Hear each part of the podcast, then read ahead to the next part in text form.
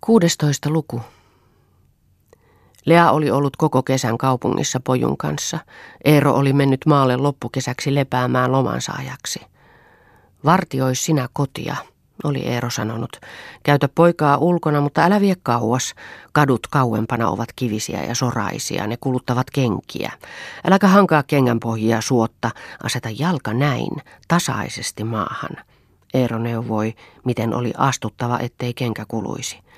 Ja halvimpia ovat silakat käyttää, niitä voit joskus ostaa, neuvoi hän. En minä paljon ruokaa itselleni laita, lupasi Lea. Ja auringonpaiste ei ole niin terveellistä kuin sanovat, sanoi Eero. Lea arvasi, että Eero laskisi hänen pukujansa, ettei hän ulos ehkä paljon pääsisikään. Minulla on se uusi kretonkileninki, sanoi hän. Me tulemme täällä hyvin toimeen. Vaikka Leasta tuntui yksinäiseltä, rauhoittui hän paljon yksin ollessansa. Ei kukaan riidellyt ja poju oli hyvä toveri.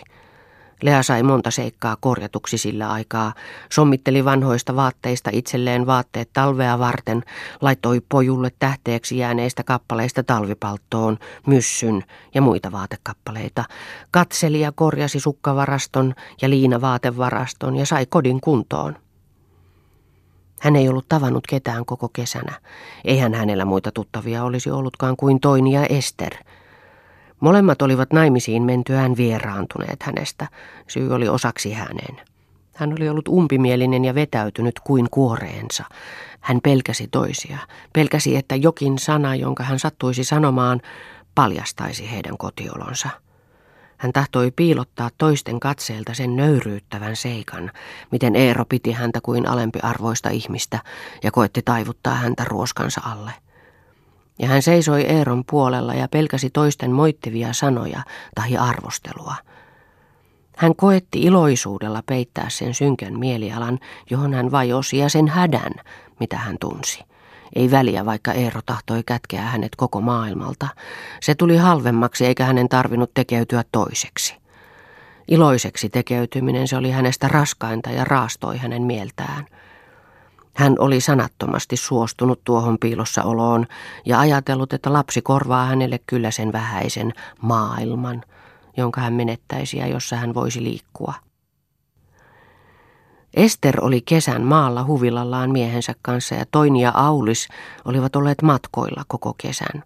Ketäpä siis olisi jäänytkään tavattavia. Lea oli viimeistä päivää yksin kotona. Eeron piti tulla huomenna. Kun hän läksi viemään pojua ulos, pysähtyi auto ulkooven eteen. Hän katsahti autoon. Ei, mutta äiti ja Mattieno. Äiti tuli autosta ja Matti perässä. Heillä oli suuri joukko matkatavaroita. Miten hauskaa, äiti, Lea suuteli äitiään poskelle. Äiti oli oikein hienosti pukeutunut. Terve tulemaan, Mattieno. Äiti, jos ottaa pojun, niin minä kannan tavaroita. Mentiin sisään. Onpa sinulla sievä koti, ihasteli äiti. Yksinkö olet ollut täällä? Eero on lomalla. Tulee huomenna kotiin. Miksi äiti ei kirjoittanut tulostaan? Mitäpä sitä tyhjää hätyyttämään. Me kun olemme vain kaksi päivää. Matille sattui kunnan asioita, sanoi äiti, joka arvasi, että oli hyväksi rauhoittaa Leaa sillä, etteivät he kauan aikoneet viipyä. Ja minä arvelin, että ollaan nyt yksi yö sinun luonasi ja mennään huomenna toinin luo. Ei toini ole vielä kaupungissa, luulen, sanoi Lea. Kyllä hän on. Ovat tulleet jo muutama päivä sitten, sanoi äiti kun toini ei ole täällä käynyt, ei edes soittanut, sanoi Lea. Sydämessään tuli hän pahoilleen siitä. Meillä on ruokatavaroita noissa matkalaukuissa, sanoi äiti. Otappas ja tyhjennä. Kiitos, kiitos. En ota vielä. Matti Eno. Lea asetti kätensä Matin olkapäille ja he katsoivat toisiaan silmästä silmään ja hymyilivät. Teki niin hyvää katsoa Matti Enoa vapautui kaikesta joutavasta, ja Matti ikään kuin katsoi vain sydämeen ja hymyili, ja vastasi siihen samalla tavalla. Mattieno, tyttöseni, mitenkä Riittastiina voipia lapset? Kiitos, maalla voidaan aina hyvin. Äiti purki matkalaukkuja, siellä oli suuret määrät ruokatavaraa. Äläkä mitään käy ostamassa, meillä on täällä kaikkea mitä tarvitsemme, sanoi hän. Voi mitä te nyt? Riitta Stiinako näitä laittoi? Kiitos, kiitos. Ihan kuin Amerikkaan olisitte matkustaneet omissa eväissä. Viedäänkö nämä keittiöön? kysyi äiti. Viedään. Äiti ja Lea kuljettivat ruokatavarat keittiöön. Tulehan Mattikin katsomaan, miten sievä keittiö täällä on. Äiti tarkasti kaikki komerotkin. Sen minä sanon, että järjestyksen ihminen on Lea, sanoi hän Matille kehuen. Tästä minä pidän. Lea nauroi. Syödäänkö ensin, kysyi hän. Syödään, syödään, sanoi äiti. Matilla on nälkä jo. Vai Matilla vain, sanoi Matti. Lea oli jo täydelleen vapautunut jäykkyydestään. Voi äiti, kuinka minä olen monta kertaa teitä kaivannut. Hän syleili äitiä ja äitikin näytti lämpenevän. Sitten Lea otti Mattia käsipuolesta ja läksi kuljettamaan häntä pois keittiöstä. Lähdetään Eeron huoneeseen, äiti. Minä laitan aamiaista. Eeron. Hyvin kaukaiselta tuntui nyt Eero, niin kuin ei hän tänne millään tavoin kuuluisikaan. Olipa hyvä, että hän oli poissa, ja olipa hyvä, että nämä menevät täältä huomenna jo toinin luo. Hän säästyy ikävistä. Tällainen pieni koti meillä vain on, sanoi Lea sellaisella tavalla, niin kuin se olisi ollut samantekevää tai että kyllä tämä on kylliksi suuri. Kyllä kelpaa, sanoi äiti. Mitä te suuremmalla teettekään? Kummallista, ettei äiti kysy Eerosta mitään, huomasi Lea. Täytyyhän jotakin puhua hänestä, ettei tunnu luonnottomalta. Äiti on tietysti nyrpeissään siitä, ettei häntä ole kutsuttu täällä käymään. Tällainen se on sitten Eeron työhuone, sanoi Lea. Mutta paljon hän joutuu olemaan poissa kotoa. Se on tuo sanomalehtimien ala sellainen. Sen arvaa, sanoi Matti. Olemmehan me lukeneet hänen puheitaan ja esitelmiään. Hyviä ovat. Paljon saa olla menossa. On hänen nimensä tunnettu maaseutua myöten. Sinäpä on kaunis taulu, sanoi äiti. Se onkin meidän ainoa kallis esineemme. Aulis antoi sen meille häälahjaksi, oli tuonut sen ulkomailta. Se on alkuperäinen maalaus, italialainen, viidenneltä vuosisadalta. Matti, sanoi äiti innostuneena, katsohan tuota taulua tarkkaan. Siinä on neitsyt Maria ja Jeesus lapsi, niin on, kaunis on. No, etkö huomaa mitään muuta? Totisesti, tietysti Joosef on takana. Sehän on, sehän on meidän Leamme, sanoi äiti ja vedet tulivat hänen silmiinsä. Meidän Leamme näköinen. Niin surullinen vain tuo Maria koska hän aavistaa ne kärsimykset, jotka häntä odottavat, ja tuntee häpeän, minkä synti tänne tuotti ja joutui maksamaan siitä kalliisti. Älä nyt äiti, pyyteli Lea. Taulu oli koskettanut äidin uskonnollisia tunteita. Totisesti on, sanoi Matti. Maria on ihan Lean näköinen. Sen tähden Aulis sen varmaan teille antoi.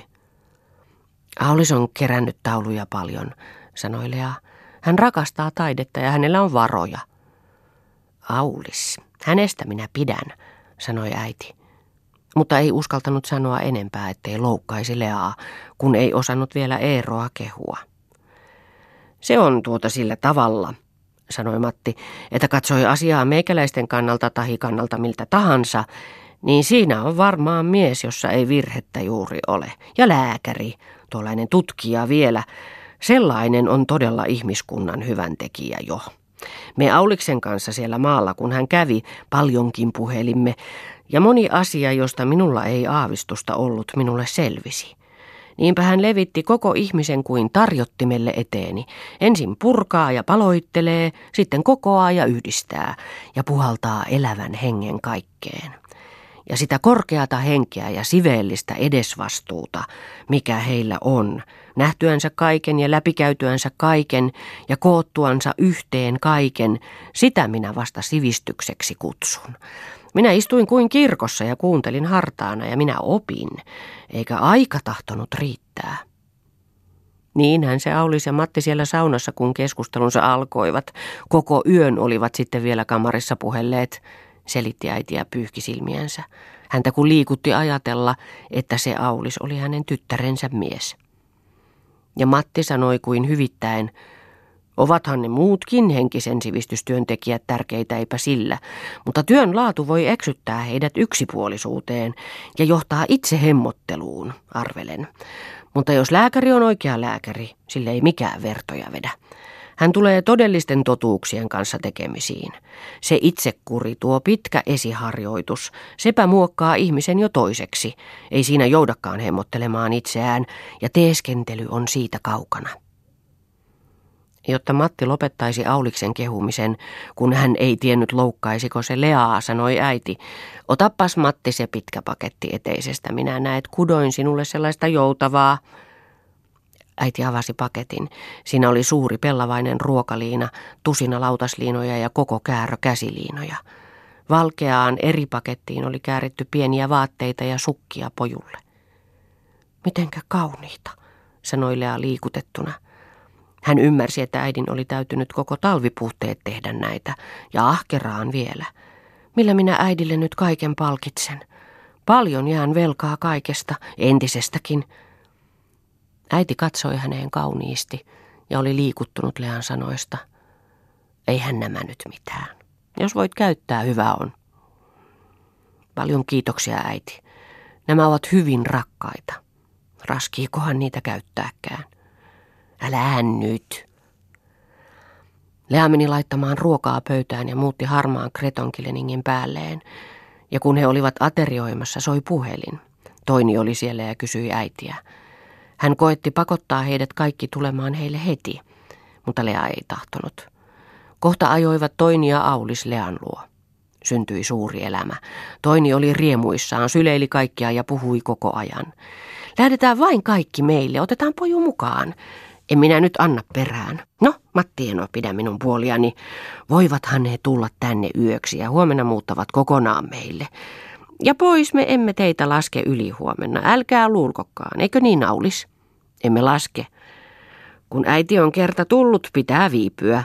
Ja miksi ei äiti voi asettua tänne kokonaan? Meille sopii. Ei, en toki enää. Matti tarvitsee minua siellä. Tarvitsevat ne muutkin, naurahti Matti. Hanna tuntuu viihtyvän siellä hyvin, ellen erehdy.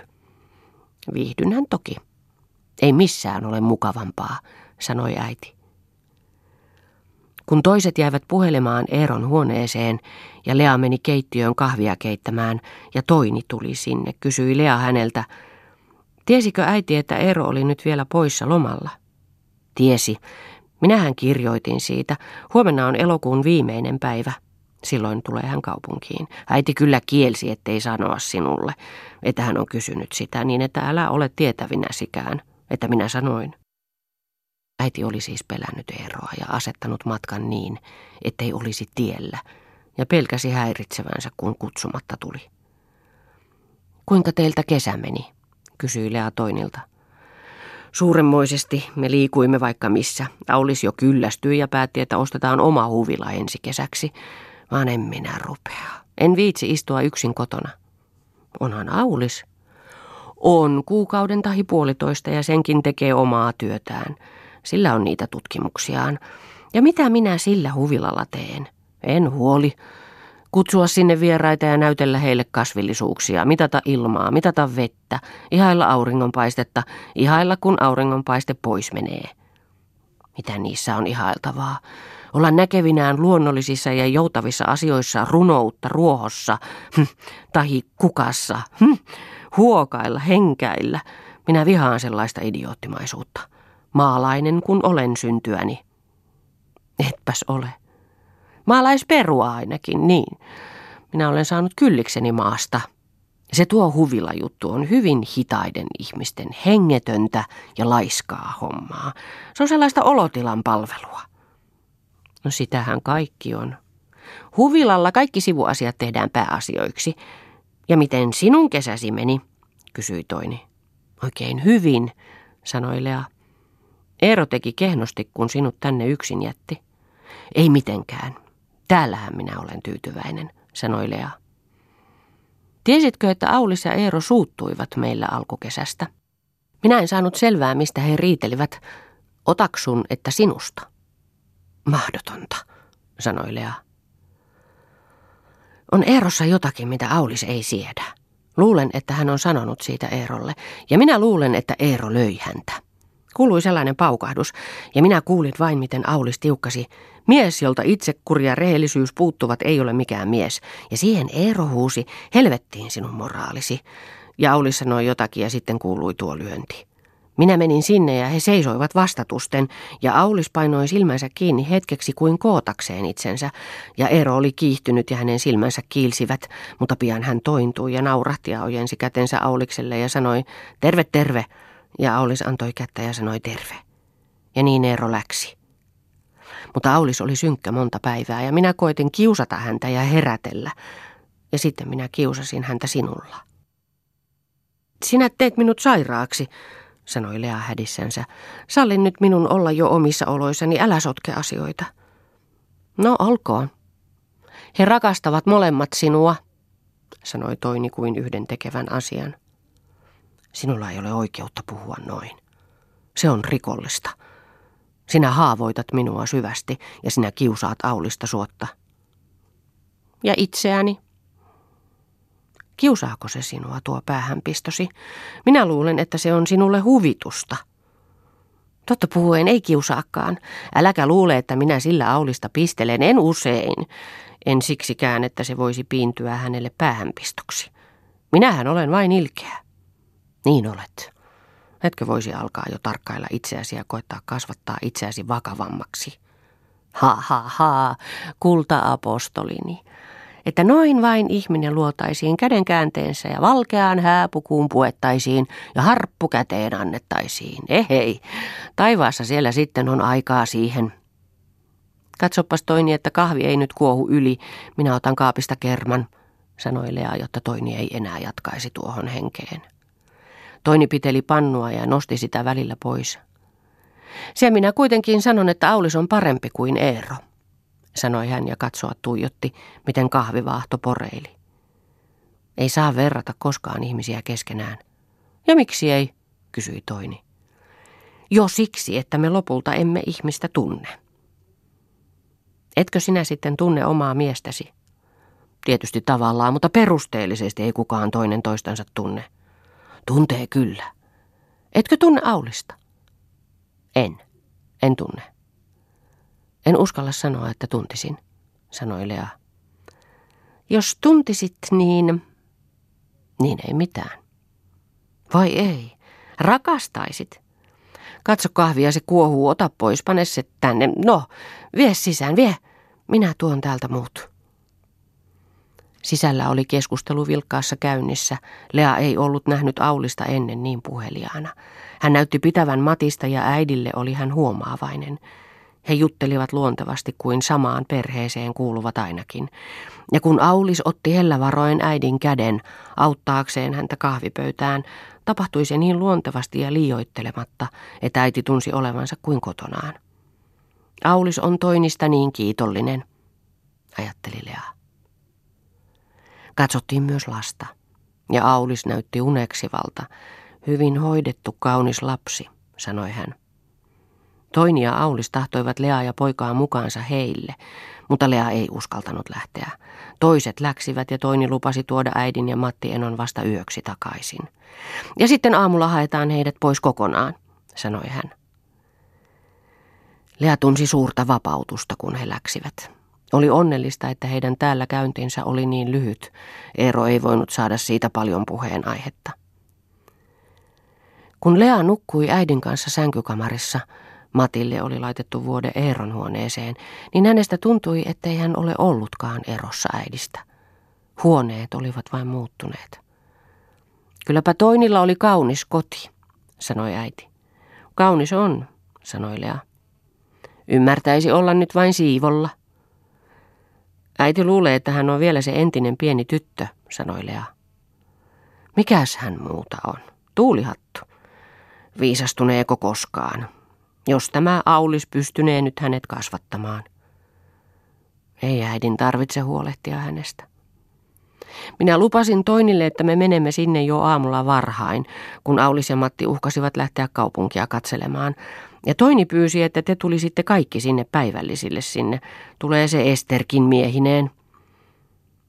Minä sanon Eerolle, mitenkäs poju? Poju otetaan mukaan. Minä sanon Eerolle. Aamulla, kun he olivat heränneet ja pukeutuneet, soi ovikello kiivaasti. Lea riensi aukaisemaan, mutta äiti, joka sattui seisomaan eteisessä, ehtikin aukaista ennemmin. Eero! Tuli taikaisemmin jo. Eero oli vihaisen näköinen. Ei silmännytkään äitiä eikä tervehtinyt Leaa. Viskasi setelin eteisen pöydälle ja ärjäisi.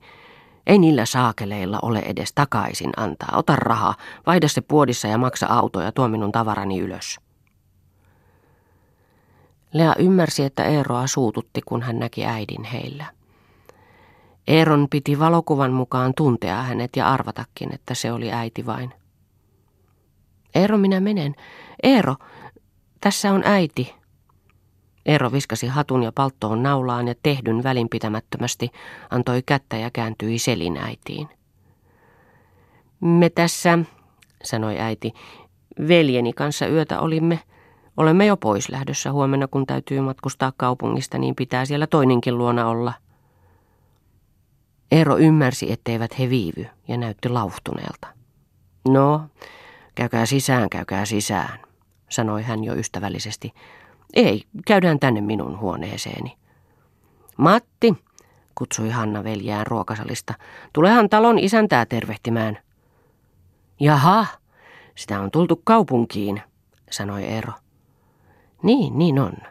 Kunnan asioita vähän oli, poishan tästä pitää jo. Tänään saan asiat toimitetuksi. Mikäs kiire, mikäs kiire? Lea toi Eeron tavarat. Kuulepas Lea, kahvi ei pahaa tee. Ruokasalissa on. Jaha, käydäänpä sinne. Tuo matkustaminen täällä on hankalaa, puheli Eero. Väkeä paljon. Kaikki ne pakkautuvat junaan ja nyt kun kesäloma loppuu, niin jätetään viimeiseen päivään tulo. Eikö voisi päivää ennemmin jo tulla? Mutta ei, ei raskita. Se on ihmisessä tuo ahneus niin tyypillistä. Kun minä tässä joitakin vuosia sitten matkustin Saksassa, oli matkustaminen siellä paljon mukavampaa. Se järjestys. Ja Ranskassakin oli mukavampaa. Kun vertaa noin eri maita vaikka turistina, näkyy ikään kuin kansankasvot. Niistä voi jo paljon päättää. Ja Eero jatkoi matkakuvaustaan keskeytymättä ja innostui. Hän nousi seisoalleen ja käveli ja kuvaili. Lea huomasi, että äiti, joka oli ollut arka ja epäilevä alussa, katsoi jo ihaillen häntä. Mattikin näytti saaneen luottamusta ja katsahti hyväksyvästi Eeroon. Se sai Eeron lämpenemään. Lea ajatteli, että nyt ei ollutkaan enää mitään pelättävää. Kaikki meni hyvin. Hän jätti heidät, meni sänkykamariin, pesi ja puki lapsen, syötti sen ja meni keittiöön askaroimaan. Eero tuli keittiöön, antoi rahaa ja sanoi, laitahan hyvä aamiainen. Hyvin mukavia nuo sinun sukulaisesi. Kun Lea kulki sitten eteiseen, kuuli hän, että Eero jatkoi vielä matkakertomustaan. Toiset istuivat paikoillaan ja kuuntelivat. Aamiainen oli hyvä ja Eero hymyili Lealle hyväksyvästi ja taputti häntä kädelle. Äiti siitä näytti tulevan hyvillensä, ja syötyä, kun äiti ja Matti Eno kokosivat tavaroitansa lähteäkseen pois, kuiskasi äiti Lealle, kyllä on sinulla hyvä mies. En olisi uskonut. Hieno mies ja niin oppinut. Tokko osaat olla iloinen edes. Koetan, äiti, sanoi Lea ja katsoi maahan. Luojan kiitos, että nyt ovat poissa, huokasi hän heidän lähdettyään. Eero innostui heidän Auliksen ja Toinin luon lähdöstään.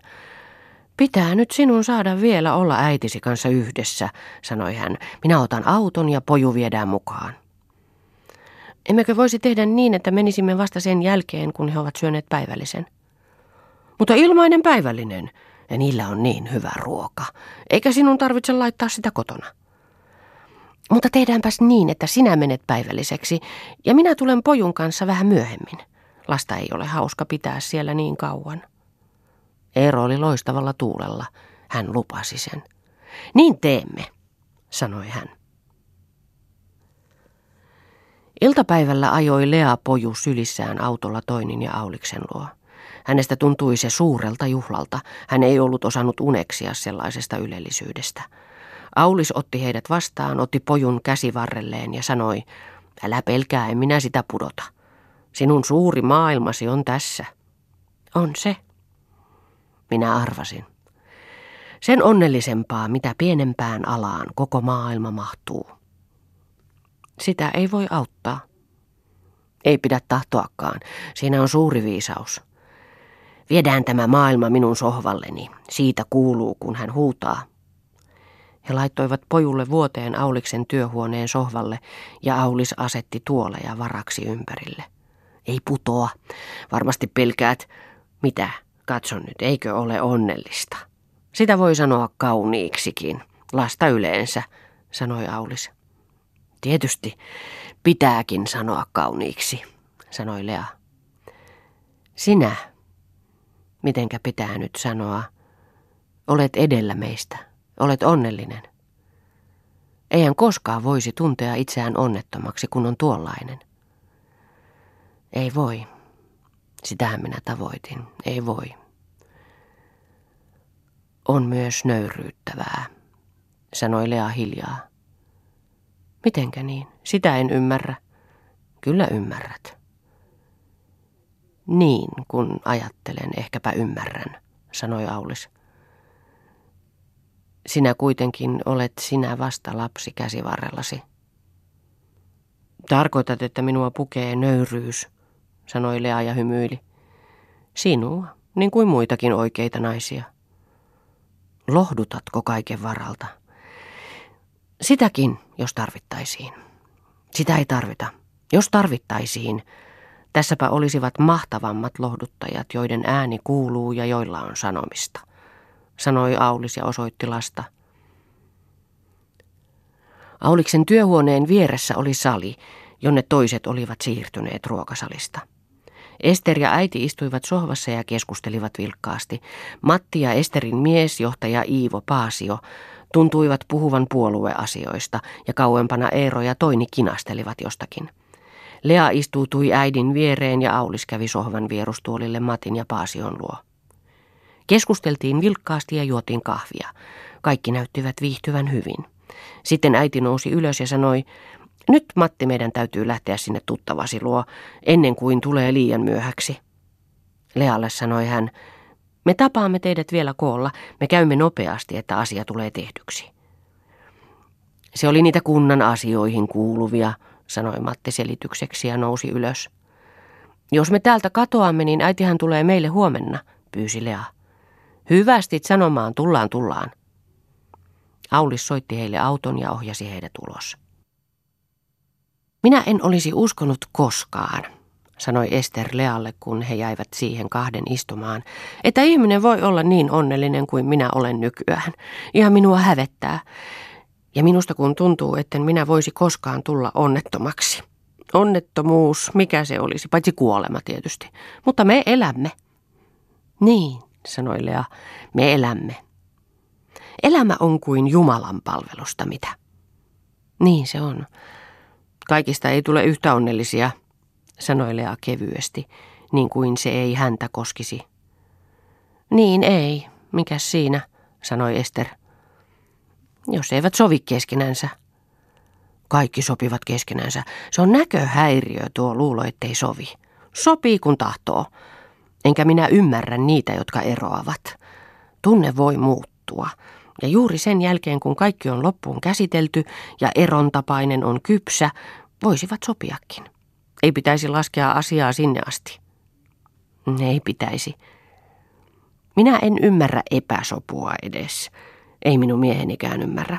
Minusta pitäisi kummankin olla salaa toinen toiselleen kiitollinen ja tuntea vain, että saa enemmän kuin antaa ja enemmän kuin ansaitsee. Ja mitä, jos saisikin vähemmän? Autoampi on antaa kuin ottaa. Sillä mitä olisi elämä ilman tätä järjestystä ja ilman tätä elämän täyteläisyyttä? Etkö ole samaa mieltä nyt? Olen, sanoi Lea. Tiedätkö, minä olen saanut juuri sen, jota kaipasin, jatkoi Ester, vaikka en osannut häntä kaivata. Ja olin turhanpäiväinen ennen ja muka onnettomasti rakastunut. Sitä se kirjallisuus teetättää. Iivo on rehellinen ja varma. Ei mitään sameata. Tämä vain sinulle sanottuna, sanoi Ester hiljennetyllä äänellä. Ymmärrän, sanoi Lea, olen siitä iloinen. Esterin piti mennä katsomaan lasta. Se on suloinen, sanoi hän. Voi noita poskia, tuota suuta ja nenää, sehän naurattaa. Ja käsiä ja sormia, sehän on ihme. Koko ihminen on siinä. Se ero on, että lapsi on parempi kuin iso ihminen. Kun ikää tulee, paljon pahaakin tulee, sanoi Lea kuin leikillään. Minä muistan, sanoi Ester, että Eero noitui Auliksen onnettomaan avioliittoon. Eipä tainnut sattua. Ei sattunut. He menivät takaisin saliin. Siellä oli väittely käynnissä. Lea pyysi Aulista näyttämään taulujansa ja he kulkivat ympäri huonetta ja Aulis selitti hänelle, mistä hän oli minkin saanut. Sinä olet väärässä, huusi Iivo Paasio Eerolle kumajavalla rintaäänellä. Silloin sinun ei ole tarvinnutkaan oppia elämää ymmärtämään. Mistä on puhe? kysyi Ester, joka kulki Lean ja Auliksen mukana. Ilman vain tämä Eero väittää, ettei ole hyvää eikä pahaa. Silloin hän voisi väittää, ettei ole mustaa eikä valkeaa, ei suurta eikä pientä. Ester naurahti ja meni Lean ja Auliksen mukana ruokasaliin. Siellä katsottiin ne esineet, jotka Aulis oli järjestänyt vanhaan nurkkakaappiin. Pieni esine voi olla suuri esine jostakin pienestä oliosta. Kaikki on suhteellista, kuulivat he Eeron sanovan. No sillä tavalla, sanoi Iivo. Anna tulla. Paha tekokin voi olla hyvä teko pahan tekijästä, jos kaikki niin suhteellista on. Mutta me elämme mitallisessa maailmassa, ei ole syytä avaruuksiin paeta pahoja tekojamme. Myönnän nyt toki, että me elämme tiettyä historiallista aikaa, emmekä mitään avaruuksien aikaa, jossa jonkin taivaan kappaleen synty ja häviö silmän räpäykseksi lasketaan. Pysytäänpäs vain maan pinnalla. Salihan minun kysyä, että kun sinä nyt lehtesi artikkelissa puhut rauhan tahdosta, niin mitä ajattelet? Enää minä epäile, että et siitä vilpittömässä mielessä puhuisi. Sinä olet aatteen ihminen, se on hyvä. Niin että kun sinä puhut rauhan puolesta, niin kysyn, hyväksytkö sinä maanpuolustusta yleensä? Jossakin määrin, sanoi Eero hämmästyen. Missä jossakin? Missä tapauksissa siis? Puolustuksen hyväksyn, hyökkäystä en sanoi Eero. Hyvä. Otaksutaanpa siis, että maahan hyökätään. Myönnätkö, että meillä on sellainen puolustusvalmius ja puolustustahto, että puolustus voisi meidän maassa niin kuin monessa muussakin tulla kalliiksi? Että saisimme maksaa kalliisti ja otaksutko, että olisimme valmiit maksamaan? Selvä. Tuohon koululaiskysymykseen ei tarvinne vastata. Joka maassa tapahtuisi sama.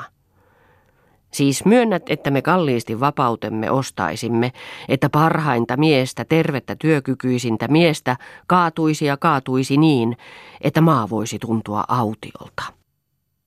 Luuletko sinä, että tämä vapaus ostettaisiin siksi, että heikot ukot ja elostelijat saisivat vain vapauden täällä elämöidä, niin kuin tahtovat, mukaan toteuttaa tuota persoonallisuuttaan? Vanhat. Tarkoitatko, että minä olen vanha? Kysyi Eero kiihtyneenä. Kuka sanoo, että sinusta on puhe? Noista, joille tavalliset annokset eivät riitä, noista aatteiden haihattelijoista. Viime vuosisadan jätteitähän ne ovat, siis vanhoja. Niillä ei ole todellisuuden tajua. Ne ovat rauhassa, kamarissaan, estetisoivia aatteitaan muovailleet. Elämä onkin osoittautunut toiseksi kuin miltä se kirjoista katsoen näyttää. Niin, heille emme sitä vapautta sillä ostaisi. Hiljaa niiden olla pitää. Rajat he saavat itselleen asettaa ja rajat vapauksilleen. Vapaus. Sen pitää tarkoittaa ensin maan vapautta, sitten vapautta elää oikein, vapautta tehdä työtä, ei elämöidä. Älä usko, että maa verta vuodattaa siksi, että hyvällä ja pahalla ei ole eroa, että tehdään mitä tahansa ja paetaan sitä avaruuksista katsomaan miljoonien vuosien perspektiivissä. Älä turhaan kiivastu, sanoi Toini. Ei saa ruveta täällä puhumaan puolueasioista eikä sanomalehtiartikkeleista. Minä vain kysyn vielä Eerolta, sanoi Iivo, että miten sinä selität kansallisuuskiihkosi? Eikö se ole ristiriidassa tuon rauhanaatteesi kanssa?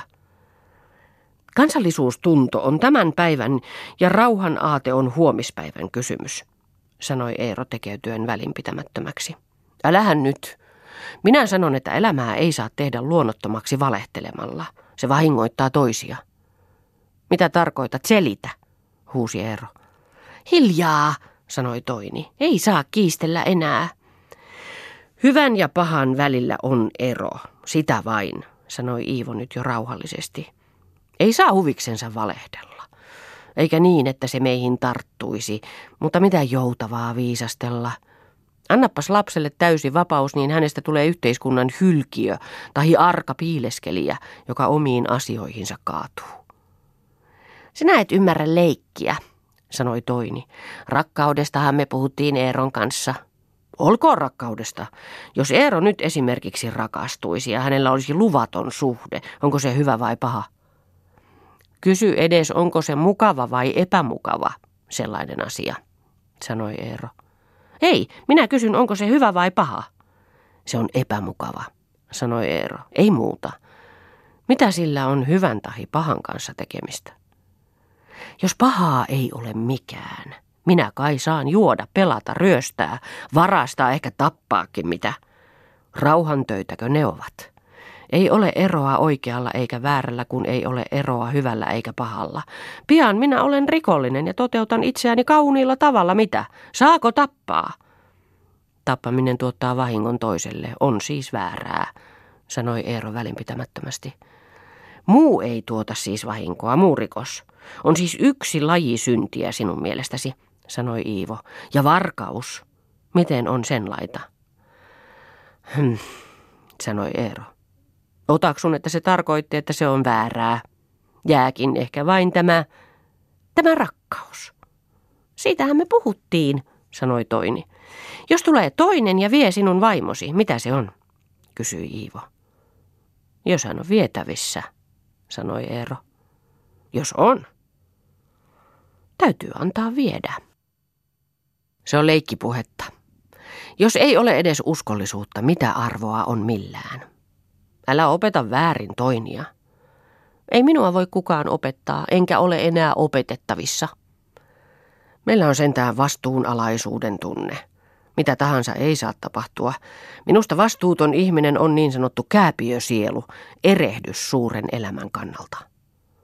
Ei ole suurta elämää, sanoi Eero. Ahaa, ei ole. Mitäs sitten on? Olen minä. Minä itse, sanoi Eero elostuen. Ja kun sinä loput. Kun minä lopun, on koko elämä lopussa. Minulle. Se on selvää, sanoi Iivo. Mutta vaikka sinä loput, minä voin jäädä. Ainakin moni muu jää. Suuri yhteinen elämä jää.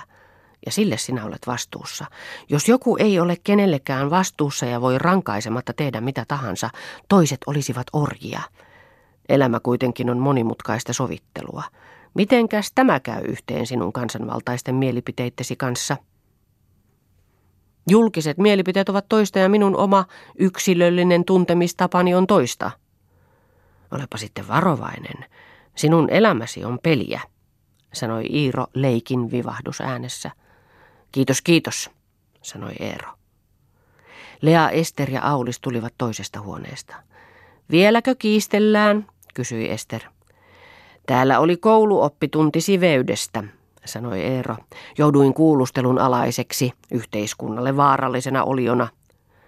Lehtimiehet ovat vaarallisia, sanoi Aulis. Ja jotkut niistä lapsia, sanoi Iivo. Lapsuus tietää viattomuutta, sanoi Eero. Olisikin hyvä, sanoi Ester, jos pysyisimme lapsina sisimmässämme, aina avonaisina ja hiukan epävalmiina. Ei tarvitse pelätä, että liian valmiiksi tulemme koskaan, sanoi Lea. Minä olen ihmetellyt, sanoi Toini, että missähän ne kehittyneet ihmiset ovat, kun niitä ei näe missään. Kasvavana haaveilin niistä. Aulis naurahti. Ei taida olla ihmeen suurta kehitystä ihmisessä sitten. Taitaa ihminen jäädä siksi, miksi syntyy. Sen tähden tarvitsemme kai lapsenhoitajia me miehet ja ihailemme äitejä. Ihailetteko äitejä? kysyi toini ja oli hämmästyvinään.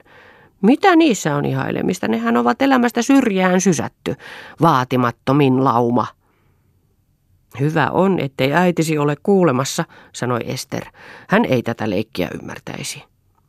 Eivät sitä ymmärrä muutkaan, sanoi Iivo.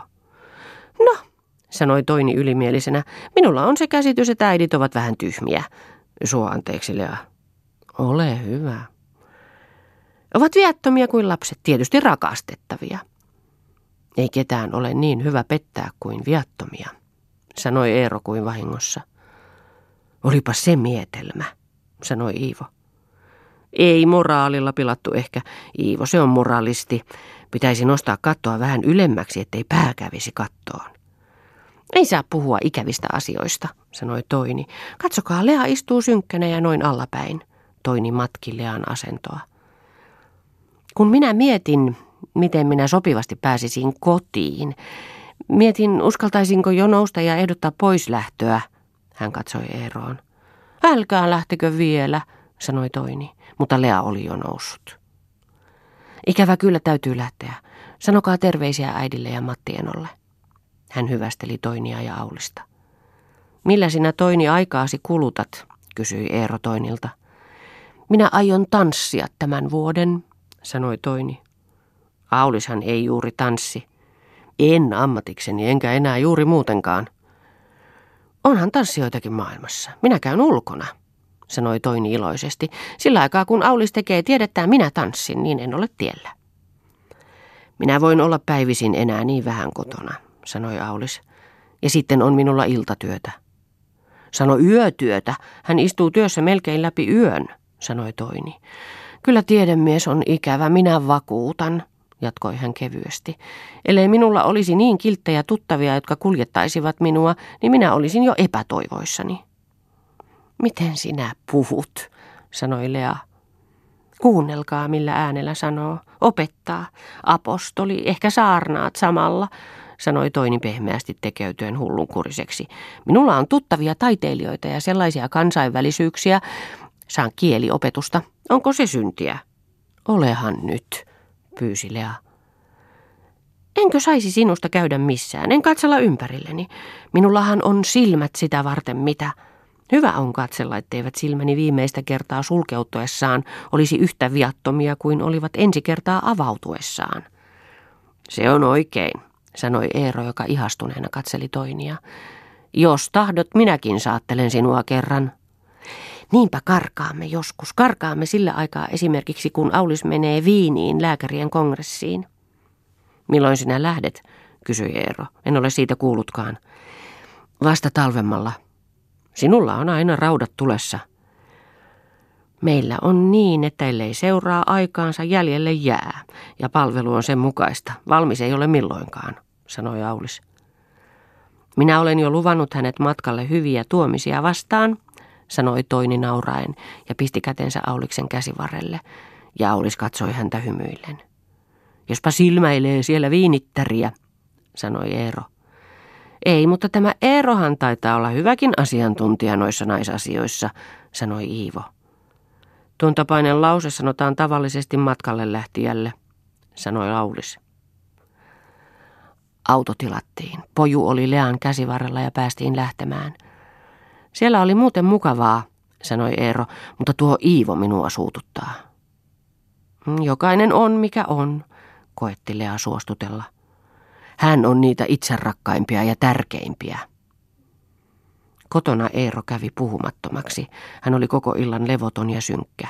Hän käveli edestakaisin lattialla ja väliin huokaili. Yhtäkkiä kun Lea oli lasta laittamassa nukkumaan, pysähtyi Eero Lean viereen ja kuiskasi silmät jännityksestä kiltäen. Jos minä ampuisin tuon Iivon. Mitä sinä sellaista leikkiä? Se ei ole leikkiä. Lea katsoi häneen. Eero oli vakava ja jännittynyt. Lea ei ymmärtänyt laisinkaan, mitä hän ajatteli. Päätti vain, että hän hyvin näyttelee. Leikin jälkeä ei ollut kasvoilla. Mutta luonnollisesti tuollainen oli leikkiä. Siksi sanoi hän niin kuin lapsille sanotaan, no jos ampuisit, vankilaan joutuisit ja tämä poju olisi orpo. Mitä siitä, niitä on paljon orpoja maailmassa. Ja minä, mikä sinulla hätä? Älä nyt puhu enää tuollaista huonoa pilaa, sanoi Lea ja jo kummasteli tuota puhetta. Se ei ole pilaa. Mitä syytä sinulla olisi ampua hänet? Hän on loukannut minua. Tuollainen on yhteiskunnallinen vaara. Eivät ketkään ole niin vihattavia kuin täydellisyydet. En usko, että sinä vihaat edes. Jos hän olisi minun vallassani, ehkäpä kiduttaisin. Ja miksi? Samasta syystä ja lisäksi siksi, että se varmasti olisi nautinto. Hiukan Leaa kammoksutti. Hän ei ymmärtänyt. Sitten hän naurahti. Tadoit pelotella, ei mene minuun. Muuten kummasti hyvin näytteletkin. Vanha lausuja, sanoi Eero kuin keventyen ja vapautuen ja muuttui entisensä näköiseksi.